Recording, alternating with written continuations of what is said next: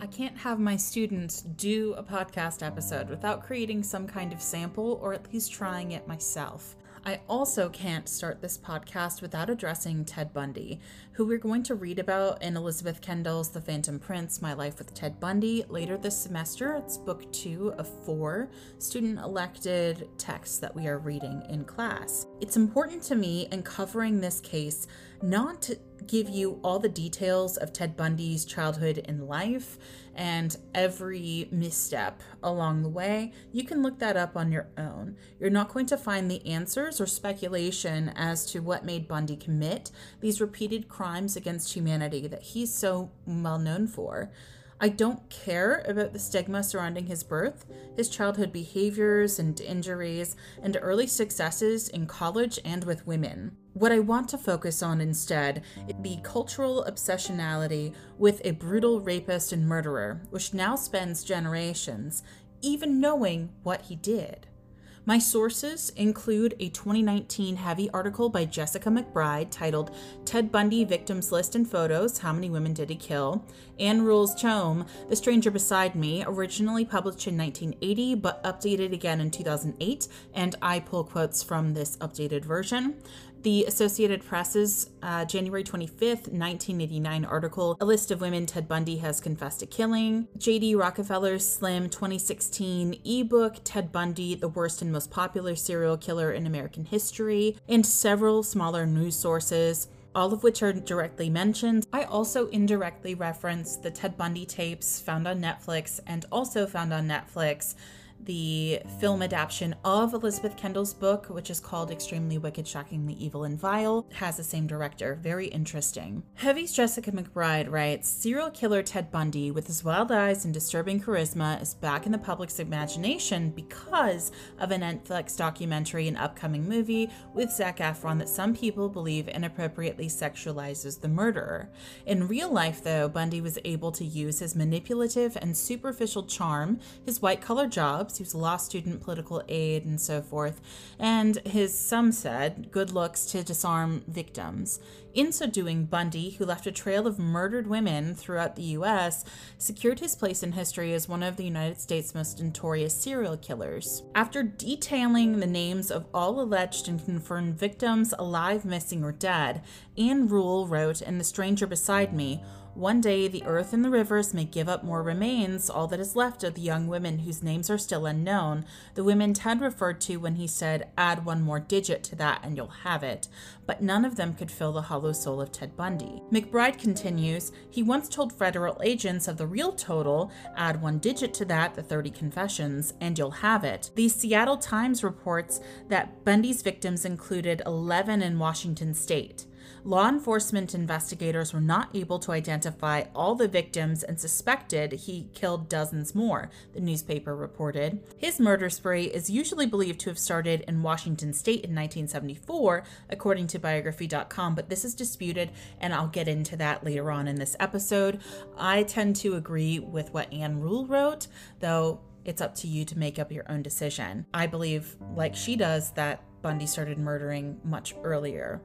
According to Oxygen, Bundy killed in Washington, Colorado, Utah, Oregon, Florida, Idaho, and California. Michael Newton's The Encyclopedia of Serial Killers also says that some experts think Bundy may have killed more than 100 women and girls, and they believe that he might have started killing in adolescence.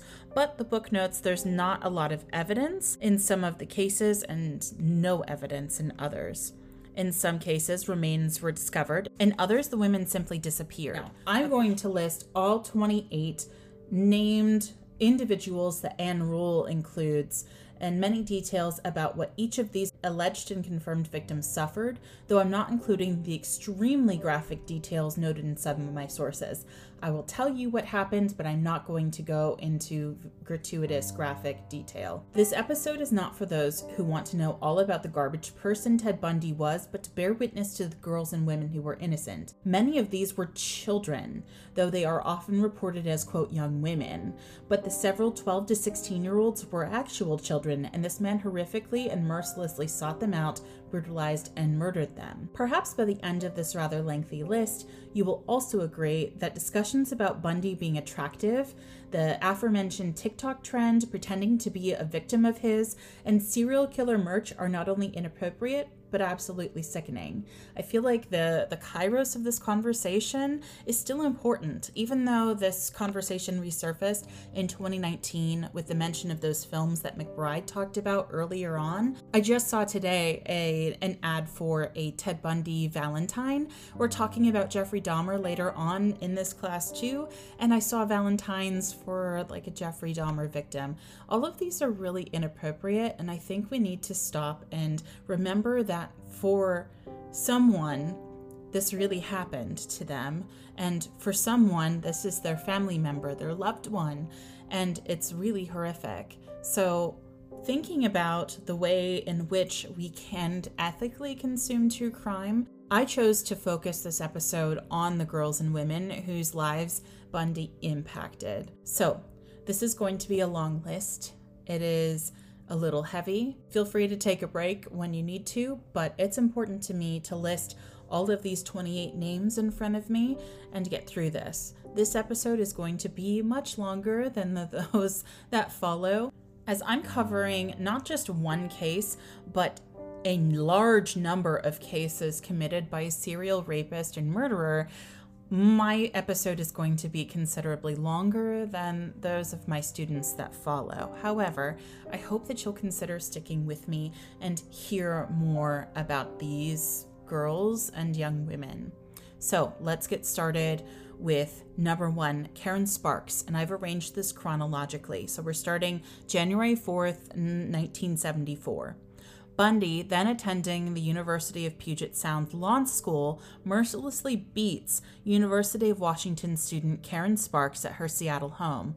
Sparks, who is also known as Joni Lenz in some publications, becomes one of the few Bundy victims to survive, though she suffers permanent brain damage and damage to her internal organs as a result of the attack, and that's confirmed by Ann Rule, by biography.com, and a number of other sources.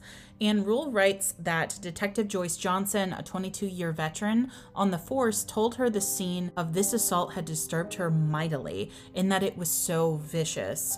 Sparks was a friendly, shy girl who had no enemies, so detectives could not find a motive for the 18 year old being so violently attacked as she was sleeping in her own bed. Number two, February 1st, 1974, Linda Ann Healy.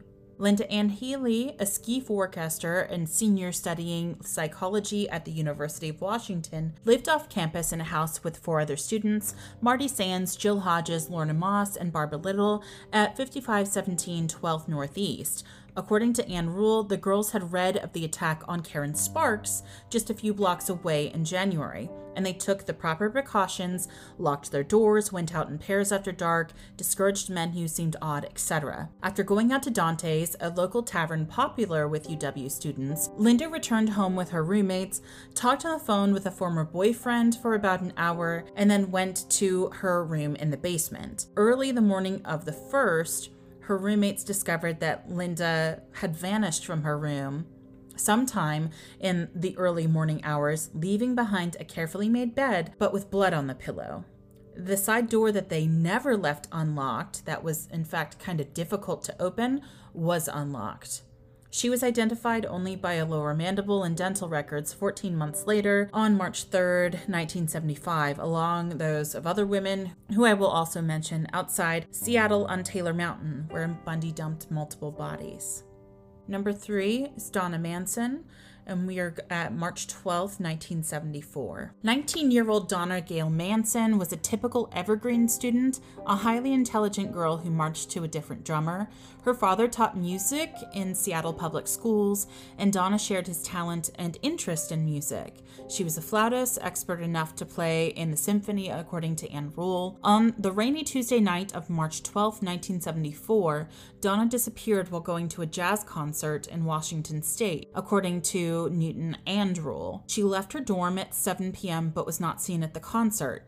Sheriff Redmond commenting that she probably didn't make it that far. Manson didn't fit the same willy wee profile as Linda Ann Healy and Catherine Devine, who we are also going to talk about later. She also wasn't a great student in spite of her high IQ, and as investigators talked with her best friend, Teresa Olson, her ex roommate, Celia Dryden, and other girls in the dorm, they reported Manson's obsession with death, magic, and alchemy. These combined with her near daily marijuana use made investigators think she died by suicide, but a psychiatrist later studied her writings and dismissed that theory. According to the Deseret News, Bundy confessed that he killed Manson, took her skull to his girlfriend's house, and burned it in the fireplace down to the last ash in a fit of paranoia and cleanliness.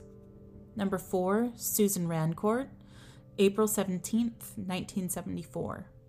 Susan Elaine Rancourt was a freshman at Central Washington State College in Ellensburg, and Rancourt was one of six children in a close family who'd been a cheerleader and homecoming queen in La Conner, Washington High School. Rule writes While Linda Healy had been cautious and Donna Manson had been heedless of danger, Susan Rancourt was frankly afraid of the dark, of being out alone. She never went anywhere without her roommate after the sun had set. After taking a load of clothes to the dorm laundry at 8 o'clock and attending an advisors meeting at 9 p.m.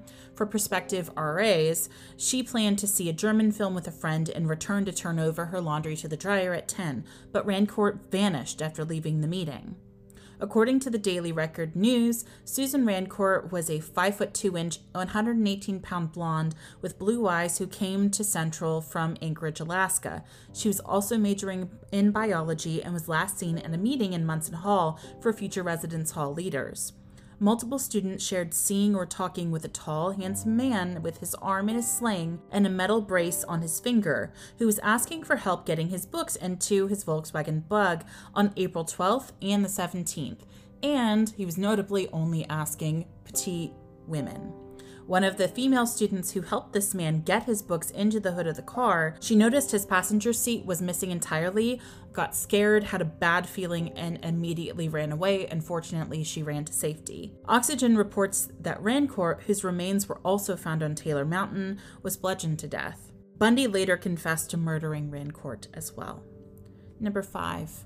Roberta Kathy Parks, May 6, 1974. Roberta Kathy Parks was only 22 when she went for a walk around her neighborhood and was never seen again, according to Newton. Rule writes that she was a world religions major who, though subject to wide mood swings, disappeared after leaving Sackett Hall to meet some friends for coffee in the Student Union building. Rule reports that Kathy had spent an unhappy and guilt ridden day in her room in Sackett Hall on the Oregon State University campus in Corvallis, which is 250 miles south of Seattle. She'd recently broken up with her boyfriend, was really homesick for California, and she'd gotten into a fight with her father on the phone on May 4th, which is just two days before he suffered a massive heart attack. Kathy had heard the morning of the 6th that it looked like her father would survive, and she left just before 11 a.m., promising her roommate she'd return within the hour, but she never did. Rule also writes that Parks' skull was found on Taylor Mountain on March 3, 1975, and Parks was also identified by dental records. Number 6. Brenda Baker, May 25, 1974. Ann Rule notes that 15 year old Brenda Joy Baker was hitchhiking as a runaway. On June 17th, her badly decomposed body was found at the edge of Millersylvania State Park. It was too late to determine cause of death or to make quick identification, but again, dental records confirmed the body to be Baker's. And this was only found just a few miles away from where Kathy Devine was recovered, both locations close to I 5, which is the freeway that runs between Seattle and Olympia. So, linking these things somewhat, J.D. Rockefeller notes that Bundy denied the murder before his execution. Still, Brenda Baker is believed to have been a victim of Bundy's, though not much is known about her life. Number 7. Brenda Ball, June 1st, 1974. Brenda Carroll Ball was 22 and had been a Highline Community College student until just two weeks before she vanished. Rule writes that she was 5'3, 112 pounds, and her brown eyes sparkled with her zest for life. Ball went alone to the Flame Tavern at 128th South and Ambaum Road South, and she stayed until closing at 2 a.m. Ball simply disappeared outside Burien, Washington, according to the Associated Press. And Rule writes Ball was more of a free spirit like Donna Manson, who was given to impulsive trips, so she wasn't reported missing by her two roommates until 19 days later. According to Oxygen, Ball was last seen talking to a man with his arm in a sling before she vanished. On Saturday, March 1st, 1975, two Green River Community College students were working on a forestry survey project on Taylor Mountain when one stumbled onto the skull, which was later identified through dental records to belong to Brenda Ball. It was her remains that were found first that sparked the investigation and thorough search of Taylor Mountain to the recovery of so many other young women. Number eight, Georgann Hawkins, June 10th, 1974. Georgann Hawkins was an 18 year old Golden Girl, as Ann Rule writes, who had been a cheerleader and an honor student at Lakes High School. She was a bright, vivacious younger child of two who was part of one of the top sororities on campus, Kappa Alpha Theta. She was just about to finish her freshman year at the University of Washington, and she was stressing her Spanish final exam that was scheduled for the 11th. On the evening of the 10th, Hawkins had gone to the Beta Theta Pi house, just six houses down from her own, at 4521 17th Avenue Northeast, to say goodnight to her boyfriend, and then she was going back to her place to study and then to sleep. Ann Rule writes, the alley that runs in back of the Greek houses from 45th Northeast to 47th Northeast is as bright as day, lit by streetlights every 10 feet or so. June 10th was a warm night, and every window opening onto the alleyway, it was surrounded by frat houses, was open. It's doubtful that any of the student residents were asleep, even at 12:30 a.m. when Hawkins left to walk home. As Hawkins was walking back to her sorority house, three male students who knew her saw her walking 50 feet, leaving only 40 feet to her house, but Hawkins never made it. Her roommate, Dee Nichols, alerted the house mother at 3 a.m., and they called the police later that morning, with them arriving at the sorority house at 8:45 on the 11th. According to the Charley Project, in his confession, Bundy claimed he had asked Hawkins to help him with a briefcase and then knocked her out, eventually strangling her. According to GB News, her death was the one he spoke most about. Rule describes Bundy's confession to Dr. Bob Keppel, saying that he had approached Hawkins asking for help getting his briefcase to his car, which is parked in a dark lot on 47th. There was a lot of construction at the time. The university was using these kind of satellite lots, and he parked there. It didn't have any lighting. He surprised her, bludgeoned her with a crowbar, handcuffed her, drove her out to Mercer Island, and then detailed talking with her for some time. He remarked that she was quite lucid when she regained consciousness, but then he attacked her, murdered her, and left her. Numbers 9 and 10 Janice Ann Ott and Denise Marie Naslund, July 14th, 1974. According to KIRO 7, the attacks on Janice Ann Ott and Denise Marie Naslund were of Bundy's most brazen because thousands of people were in the park that day. Ann Rule writes that the day was beautiful and in the 80s, approaching 90s, and 40,000 people were jockeying for spots at Lake Sammamish State Park where in addition to it being a nice day that encouraged families to come and enjoy the park, the Rainier Brewery was holding its annual beer bust in the park, and there was also a Seattle Police Athletic Association picnic. At 11:30 that morning, a young woman was approached by a young man who asked if she could assist him in loading his sailboat onto his metallic brown VW bug in the parking lot, as he couldn't on his own due to his quote bum arm. He had his arm in a sling, again very familiar tactic now, but when she walked over to the car with him, there was no sailboat. He said that it was just a jump up the hill at his folks' place, but she knew something was off refused, and he seemed to take it pretty good-naturedly because he just said okay and kept it moving. At 12:30 though, that young woman saw the same man talk with Janice Ann Ott, who was a 23 year old probation caseworker at the King County Youth Service Center in Seattle. Her husband, Jim, was away completing a course in the design of prosthetic devices for the handicapped in Riverdale, California. Ott was very petite, only 100 pounds, barely 5 feet tall, had long blonde hair parted in the middle, and gray green eyes. She looked more like a high school student than a 23 year old. She biked over to the Lake Sammamish State Park from her house she was sharing with a girl in Issaquah, which is a town nearby, to enjoy the sun and planned to return that afternoon. She chatted with a man who approached her, asking for her help loading up his sailboat at his parents' house nearby. She was last spotted pushing her bike toward the parking lot while talking to, quote, Ted, as the young man was giving out a first name to people, Ted. A little before 4 p.m., a 16 year old girl was approached by a young man with his arm in a sling as she was leaving the bathroom, and he asked if she could help him launch his sailboat. She shook her head, but he insisted and even grabbed her arm, but she was able to get away. At 4:15 p.m., he tried to get another woman to help him. Again, he's hanging out by the bathrooms here at the lake, but she said she was in a hurry, had friends waiting, so he said, "That's okay." But continued to stare at her before walking away. At 4:30 p.m., Denise Naslund got up where she was sitting with her boyfriend and another couple to visit the restroom, and she never returned. Denise Naslund was an 18 year old girl, only two days older than Susan Rancourt. She was dark haired, dark eyed, beautiful, petite, 5'4, 120 pounds. She was studying to be a computer programmer, and she'd come to the park for a picnic as a welcome break in her busy schedule.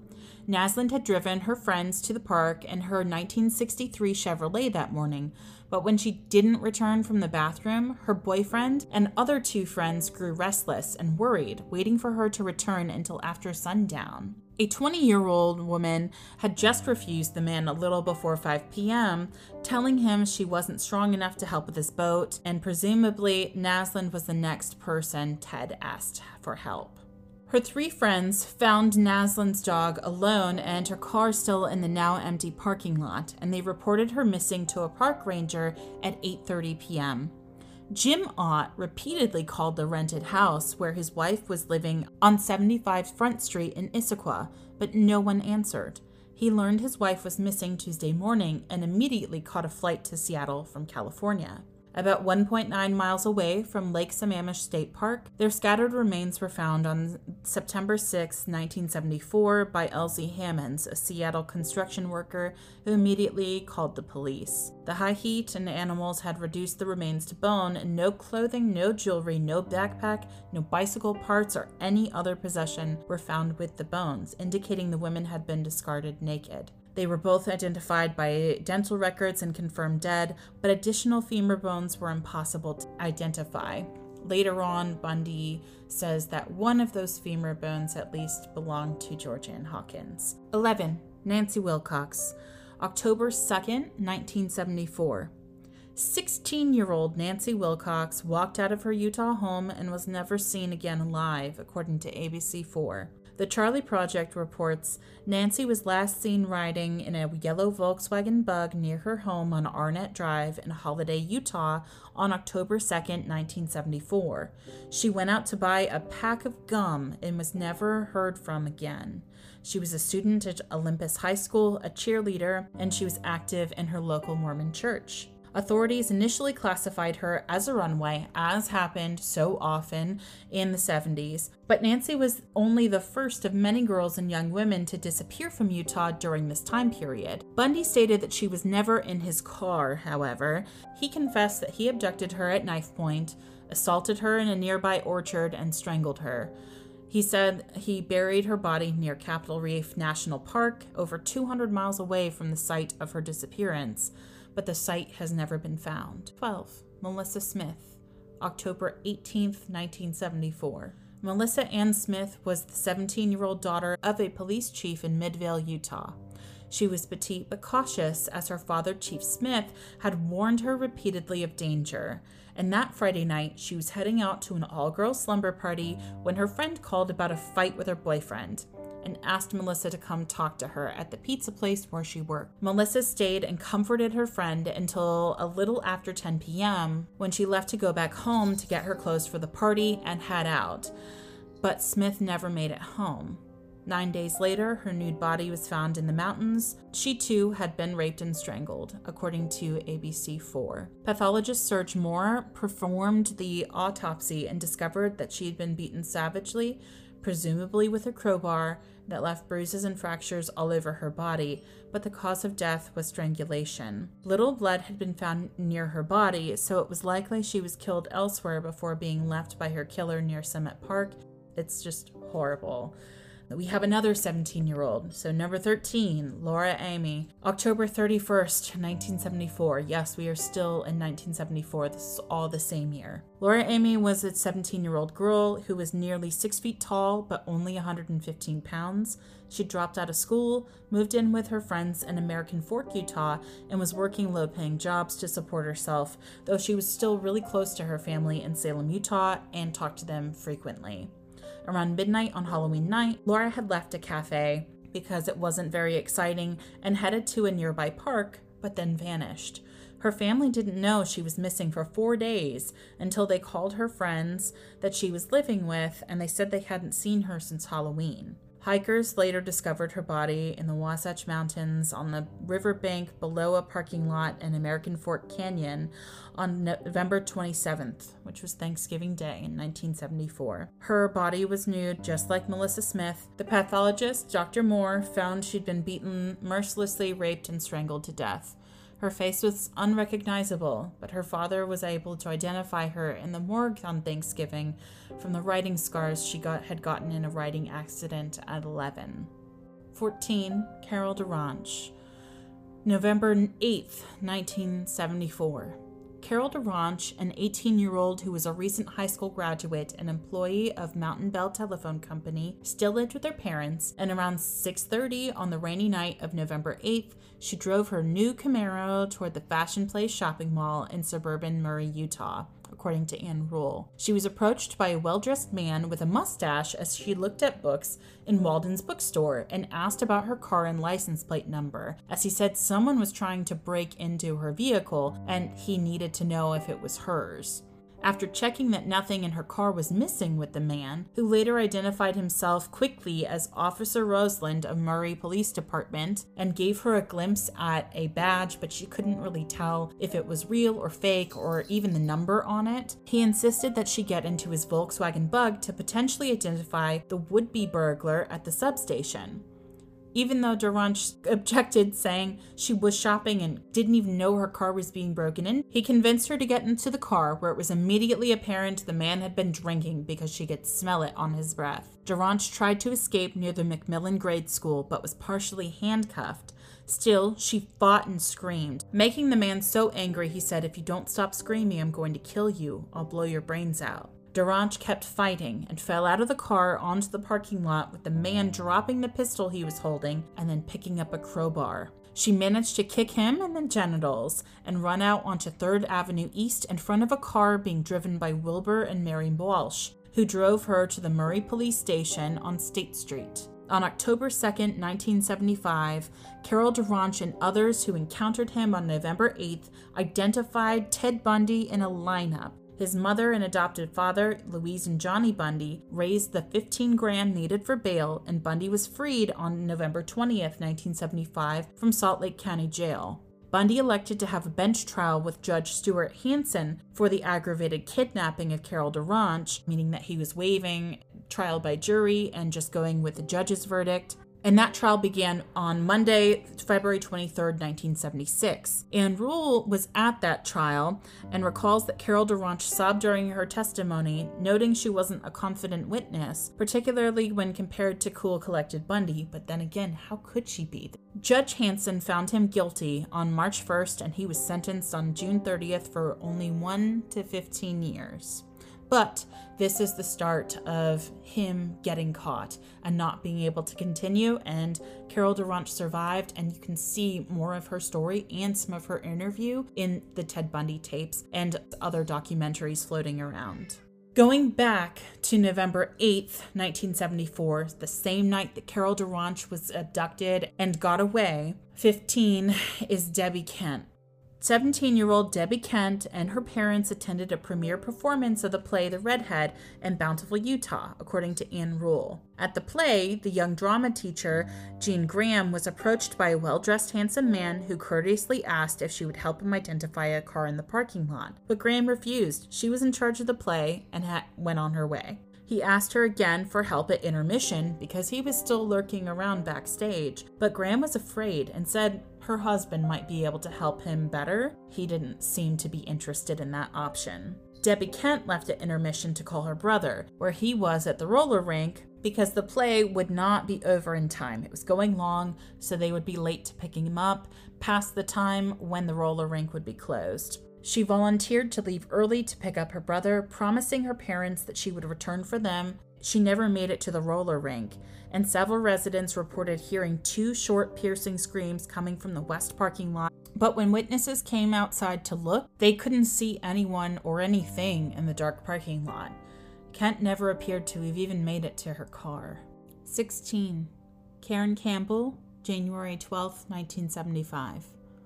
23 year old Karen Campbell, a registered nurse engaged to Dr. Raymond Gadowski, was staying at the Wildwood Inn in Snowmass, Colorado, with him and his two children, according to Ann Rule. Aspen Peak and Ann Rule report Campbell went back to room 210 where she was staying to get a magazine, but she never came back to the lounge to meet Gadowski, and when he went to the room, there was no answer. The room still looked the same, her belongings were all still there, indicating she'd likely never even made it to the room at all.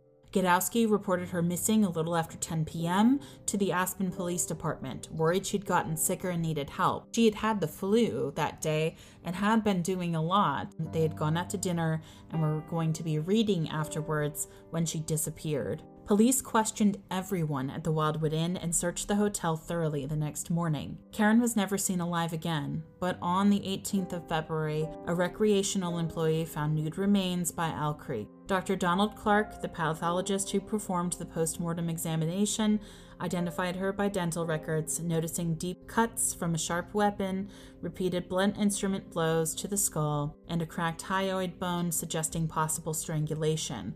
Her undigested food indicated that Campbell had been murdered shortly after being abducted from the hotel on the 12th. 17. Julie Cunningham, March 15, 1975. 26 year old Julie Cunningham was a beautiful clerk in a sporting goods store and also a part time ski instructor who shared an apartment with a girlfriend in Vail, Colorado. Ann Rule reports that Cunningham wasn't the best judge of men, often getting her heart broken after believing promises from her suitors, and she desperately wanted marriage and children. On Saturday night, March 15th, Cunningham had called her mom Feeling a little bit better after talking to her and hanging up around 9 p.m., she decided to go meet her roommate at a tavern a few blocks away for a beer, but she never made it. According to the Charley Project, Bundy stated he lured Julie into his vehicle by posing as an injured skier on crutches and asking her to help carry his ski boots. He knocked her unconscious, drove her to a remote area about 80 miles west of Vail, and raped her. Bundy stated Cunningham regained consciousness at some point and tried to escape, but he caught her and he, he murdered her then and disposed her body in a shallow grave near Rifle, Colorado. Bundy said the gravesite was in a high desert area with a circular drive and large trees. In April 1989, a team of experts who specialized in finding bodies brought a bloodhound to a likely spot, but their search didn't turn up anything of interest, and Julie Cunningham has never been found. 18. Denise Oliverson, April 6, 1975. According to Ann Rule, Denise Lynn Oliverson was a newly married 25 year old who had left her home in Grand Junction, Colorado after a spat with her new husband, riding her yellow bike over to her parents' house to cool down. When she didn't return that night, her husband figured she needed space and had stayed with her parents, but when he called her parents the next morning, they were shocked. They hadn't seen her. The police were called and searched the route, but they only found her bike and sandals beneath a viaduct near a railroad bridge close by the Colorado River on US 50. Bundy later confessed to her murder to Detective Bob Keppel before his execution in 1989. The Charley Project reports that he claims to have abducted her, killed her in his car near the Utah state line, and dumped her body in the Colorado River, but she's never been recovered and her case is still open and unsolved. 19. Melanie Cooley, April 15, 1975.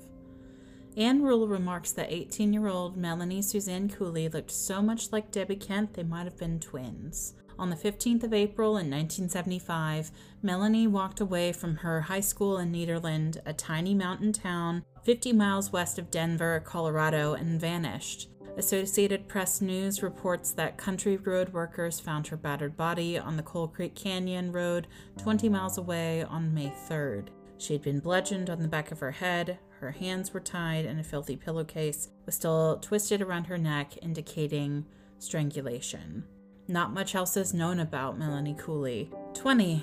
Lynette Culver, May 6, 1975. On the afternoon of the 6th of May, 1975, 12 year old Lynette Culver of Pocatello, Idaho, boarded a bus at Hawthorne Junior High School bound for Fort Hall. She has never been heard from again. According to the Charley Project, investigators initially believed she ran away, perhaps to a nearby Native American reservation, but they began to suspect foul play as time passed and nobody saw or heard from her. Bundy confessed to Lynette's murder shortly before his execution, claiming he abducted her, took her to a room in the Holiday Inn, where he raped her, drowned her in the bathtub, and dumped her in the Snake River. However, other young girls in the area went missing around the same time and under similar circumstances after Bundy was incarcerated, so Culver's case is still marked as unsolved today. 21. Susan Curtis, June 27, 1975. 15 year old Susan Curtis was attending the Bountiful Orchard Youth Conference at Brigham Young University in Provo, Utah, when she disappeared on June 27, 1975, according to the Charley Project. Curtis was a student at Woods Cross High School who was on the track team, the girls' baseball team. Though she had had a history of running away from home for days at a time, she was never gone long and always came back. On the day of her disappearance, she had ridden her bicycle 50 miles from Bountiful to Provo to attend the conference, which lasted two days. Susan was last seen on the first day of the conference. That evening, following a formal banquet at the Wilkinson Student Center, she left her friends to walk back to her dormitory and brush her teeth. The distance was about a quarter of a mile. Authorities don't believe Susan ever arrived at her dormitory because when they checked her toothbrush later, it was dry. A professor at the university may have seen Susan four days after she went missing as she was trying to sell a textbook in the back of his class. He identified her from a photograph and stated she was wearing a blue knit top and faded blue jeans at the time. Besides this alleged sighting, there has been no indication of Susan's whereabouts since the day she disappeared. Ted Bundy confessed to Susan's murder before his execution. He stated he'd buried her body along a highway near Price, Utah, but a search of the site turned up no evidence. Susan's never been located, but it is believed she was one of his victims. 22. Shelley Robertson, July 1st, 1975. 24 year old Shelley K. Robertson failed to show up for work in Golden, Colorado, according to Ann Rule. Friends confirmed seeing Robertson on the 30th of June, and a police officer saw her on the 1st of July at a service station, but no one saw her afterward. As she'd been a frequent hitchhiker, her family hoped she'd just taken off on a whim to visit some new place, but they would see her alive again. Unfortunately, on August 21st, Robertson's nude body was discovered 500 feet down a mine shaft at the foot of the Berthoud Pass, hopefully I pronounced that right, by two mining students. As decomposition was far advanced, it was impossible to determine the cause of death. Almost a 100 miles from Denver, the mine is quite close to Vail, so it was presumed that Julie Cunningham's body was also going to be inside the mine, but they never found her. And here is a gap that I wanted to explain why there was a huge gap from July 1st, 1975 until 1978, and that's January 1978. And that's because Ted Bundy was arrested at 2:30 a.m. on the 16th of August 1975 by Sergeant Bob Hayward after he tried to evade Hayward by blowing two stop signs and having apparent burglary tools in his VW bug. He was surveilled by law enforcement from then on until his October 2nd, 1975 arrest for the aggravated kidnapping of Carol DaRonch. After being sentenced those 1 to 15 years for that crime, Bundy was incarcerated and awaiting trial for several other cases, but he escaped June 7, 1977, from the courthouse in Aspen. He jumped out the window and ran away, only to be stopped in Aspen at 2 a.m. on Monday, June 13th, as a presumed drunk driver who was fishtailing in a Cadillac. Bundy escaped from Garfield County Jail in Glenwood Springs, Colorado on December 30th, 1977. By 11 a.m. that next morning, Bundy was already in Chicago before anyone even knew he was gone. He arrived in Tallahassee, Florida at the Florida State University campus on Sunday morning, the 8th of January in 1978, with a new identity, Chris Hagen, and set up a room at the Oak. So this is numbers 23 through 27. This is the Chi Omega murders. Kathy Kleiner, Karen Chandler, Margaret Bowman, Lisa Levy, and Cheryl Thomas. And this is a long one, but I want to share how quickly all of this happened. January 14th, 1978 is a really infamous day, and this particular attack is really important contextually, especially because it has been compared so frequently to the recent University of Idaho murders by Brian Kohberger, who was a 28 year old PhD student who was accused of killing four University of Idaho students Sunday, November 13th, 2022. And because there are so many parallels that we have seen and so many of my students have asked, I'm covering this one in a bit more depth, but again, leaving out a lot of the graphic things. I want to show how quickly these things happened and to also remember the survivors and the victims. Just because somebody was fortunate enough to survive doesn't mean that they don't have lasting damage and impact. And they had to go through the horrifics of a public televised trial, which was really outrageous, especially being questioned by Bundy himself when he was acting counsel. So, this is an enormous case, but I will try to do it justice. Only a few blocks away from the Oak, where Bundy was staying, the Chi Omega sorority house was at 661 West Jefferson Street, and that Saturday night, which was the 14th of January in 1978, it was a busy and late night for almost all the girls living at the sorority house. 21 year old St. Petersburg, Florida native Margaret Bowman had a blind date at 9:30 set up by her sorority sister, Melanie Nelson. Lisa Levy, 20 and also from St. Petersburg, went out to Sherrod's, a popular disco that was actually just next door to the Chi Omega house, with Melanie Nelson. Levy was tired and only stayed for about a half an hour before returning home next door in bedroom number four. As her roommate was gone home for the weekend, she was alone. Several young women at Sherrod's that night noticed a lone young man who reportedly made them feel very uncomfortable, but they couldn't identify why really. It was just the way he was looking at the women and his energy, and they just didn't trust him. Melanie Nelson and friends left after Sherrod's closed at 2 a.m. to again go home next door to the Chi Omega sorority house, but they found the door unlocked, which is really weird because they always locked the door. Margaret Bowman was waiting in the living room to update Melanie Nelson on her date, and the girls went to Bowman's room, number 9, to discuss. Rule reports that Melanie said goodnight to Margaret at exactly 2:35 a.m. before going down the hall to the bathroom, chatting with another sorority sister before getting to her room at 2:45 a.m. And Melanie says that she was looking at the clock specifically, which is why she was able to report the times. She looked before she left and then when she got back in to her room. Another sister, Nita Neary, arrived home at 3 a.m. to find the back door standing open. Upon entering the house, she heard a loud thump and then someone running down the upstairs corridor down the front stairs. So she hid, but saw a slender man wearing a dark jacket, a navy blue cap pulled down over the top half of his face, and he carried a club that appeared to be more of a log that he was holding with a cloth as he left. Thinking they'd been robbed, Nita Neary ran upstairs and woke up her roommate, Nancy Dowdy, before both returning downstairs and locking the doors. Still debating what to do as they climbed back up the stairs, they saw Karen Chandler come out of room number 8 and run down the hall her hands holding her bloodied head.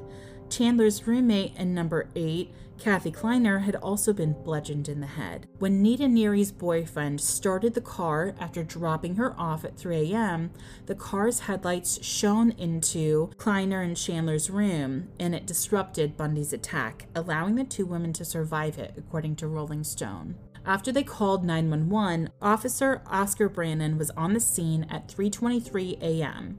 and quickly joined by other officers and paramedics like within a couple of minutes. In room number two, Lisa Levy was discovered unresponsive and without a pulse, with large bruises, pronounced swelling around her jaw indicating likely strangulation, and horrific bites to her breast and buttocks. In spite of the con- concerted efforts of the paramedics, Lisa Levy could not be resuscitated. Rolling Stone reports that the bite marks on Lisa Levy were ultimately Bundy's undoing in court, as his teeth impressions were used uh, to convict him of this murder. Margaret Bowman was then discovered in her bed with a shattered skull and a nylon stocking wound tightly into her neck. In spite of first responders noticing tree bark everywhere in the rooms of the girls of the attacked girls, neither Lisa Levy nor Margaret Bowman had any defensive wounds, indicating that they had been asleep when they were attacked. Another sister, Carol Johnston, had come home at 2:55 a.m. and like Nita Neary, found the door ajar, but she just went inside, got ready for bed, and she was brushing her teeth in the bathroom that had a swinging door when she heard a creak in the hall outside that was later revealed to be Ted Bundy before he left. Moments later, Neary came in at 3 a.m., narrowly escaping Bundy's notice as he ran out the door. The attacks took place in less than 15 minutes. Cheryl Thomas was subsequently beaten in her apartment at 431 Dunwoody Apartment B by Bundy two tenths of a mile away from Chi Omega. At 4 a.m., her two neighbors in apartment A woke to banging coming from under the house, and then cries, moans, whimpers from Thomas's apartment. So they called her, and when she didn't answer their phone call, which was an agreed upon security check, they called 911 immediately. At 4:37 a.m., neighbors Debbie Cicerelli and Nancy Young heard a crash from next door as Young was on the line with the 911 operator. Authorities discovered Cheryl Thomas on her bed, forcefully disrobed, bludgeoned, and groaning in pain. Though she survived the attack, Thomas's injuries were extensive, the worst of the surviving women that night, as Bundy's attack had left her in the hospital for a month with a broken jaw, permanent hearing loss, a fractured skull, and permanent nerve damage that left her with a noticeable limp and abnormal sense of equilibrium, which ruined her career as a dancer. Finally, 28, Kimberly Leach, February 9th, 1978. On Thursday, February 9th, 1978, 12 year old Kimberly Diane Leach was a happy kid who'd just been elected first runner up to the Valentine Queen at Lake City Junior High School in Lake City, Florida. Kim had left her first period PE class to retrieve the purse that she'd left in the homeroom when her friend Priscilla Blakeney saw a stranger beckoning Kim toward a white car, but she couldn't remember if she'd seen Kim get in the car or not. Others reported seeing her leave with a man. Clarence Lee, Andy Anderson, a lieutenant and paramedic in the Lake City Fire Department, was stopped behind a white van that was blocking traffic when he saw a young girl who was crying being led to the van forcibly by a man in his early 30s with wavy brown hair. They got in the van and sped off. That afternoon, the Leaches got a call from the school asking about Kim, as she wasn't in school, and they were distressed to hear she'd left during first period. On April 7, 1978, Searcher found the remains of Kimberly Diane Leach in an abandoned pig pen in the Suwannee, Suwannee State Park. She was identified by dental records by Jacksonville ME Dr. Peter Lipkovic, who could not definitively determine the cause of death due to the state of the remains, but he suggested signs of sexual assault and considerable damage to her neck, indicating possible strangulation.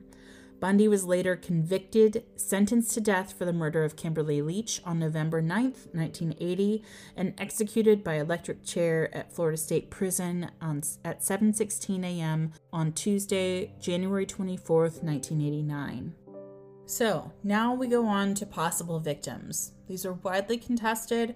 In many cases, it's just alleged or presumed victims who survived, who died, who were just missing.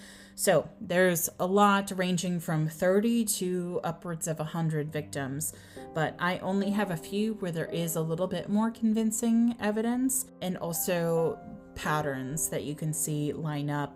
Um, demographic things that would indicate that potentially these would be targets of Bundy's based on his his known victims. McBride notes that there are a lot of victims that play that were placed in the maybe Bundy did it category. For example, Nancy Perry Baird vanished on July 4th, 1975, from the gas station in East Layton, Utah, where she worked as an attendant. However, Bundy did not confess to her murder, and there were inconsistencies in typical profiling and methodology for Bundy. And her case remains open and unsolved to date. According to the Charley Project, Vicki Lynn Haller, a seamstress, was last seen getting into her vehicle on August 20th, 1973, in Eugene, Oregon. Bundy did not confess to the crime, but was in the area at the time, and it's believed that Haller is one of his victims, although her body was never found. Rita Lorraine Jolly was another victim who might have been killed by Bundy, who vanished June 29, 1973, from West Linn, Oregon. According to the Doe Network, she vanished while going for a walk around her neighborhood and was a high school junior. Bundy is among five suspects currently listed in the case.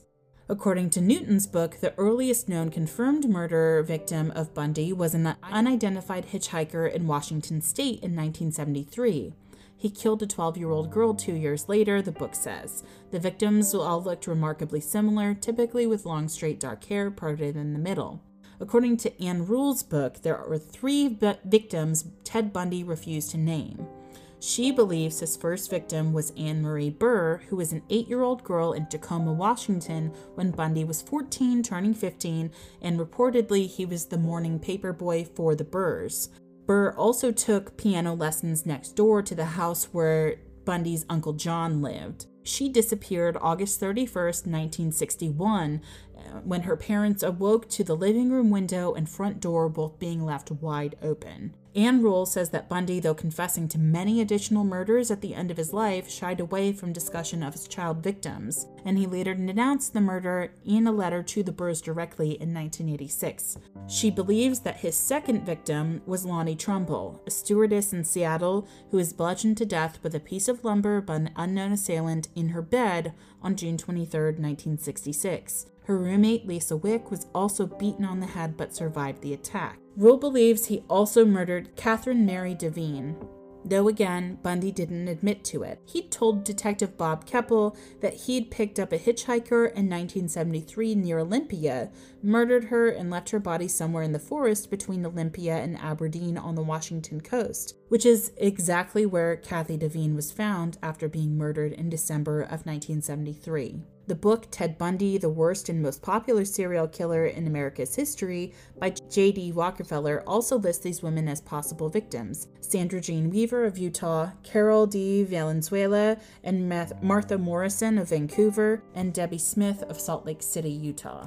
Though I've read countless articles, Kendall's The Phantom Prince, Rule's Stranger Beside Me, have seen the Ted Bundy tapes, Extremely Wicked, Shockingly Evil, and Vile, and have heard a large number of podcast episodes covering Bundy's cases, have researched this episode at length, and have focused almost completely on the girls and women Bundy attacked, I still struggle to find published timelines with details about each of these girls and women in chronological order, which is why I approached it in this way. This episode is considerably longer than those that follow by students, but it was important to me to cover this case as thoroughly as I could um, without it being too terribly long because that could have taken seriously hours and hours, and to say the name of each girl and each woman and to bear witness to what happened to them. Each of these were real people who did nothing wrong, and they were still attacked.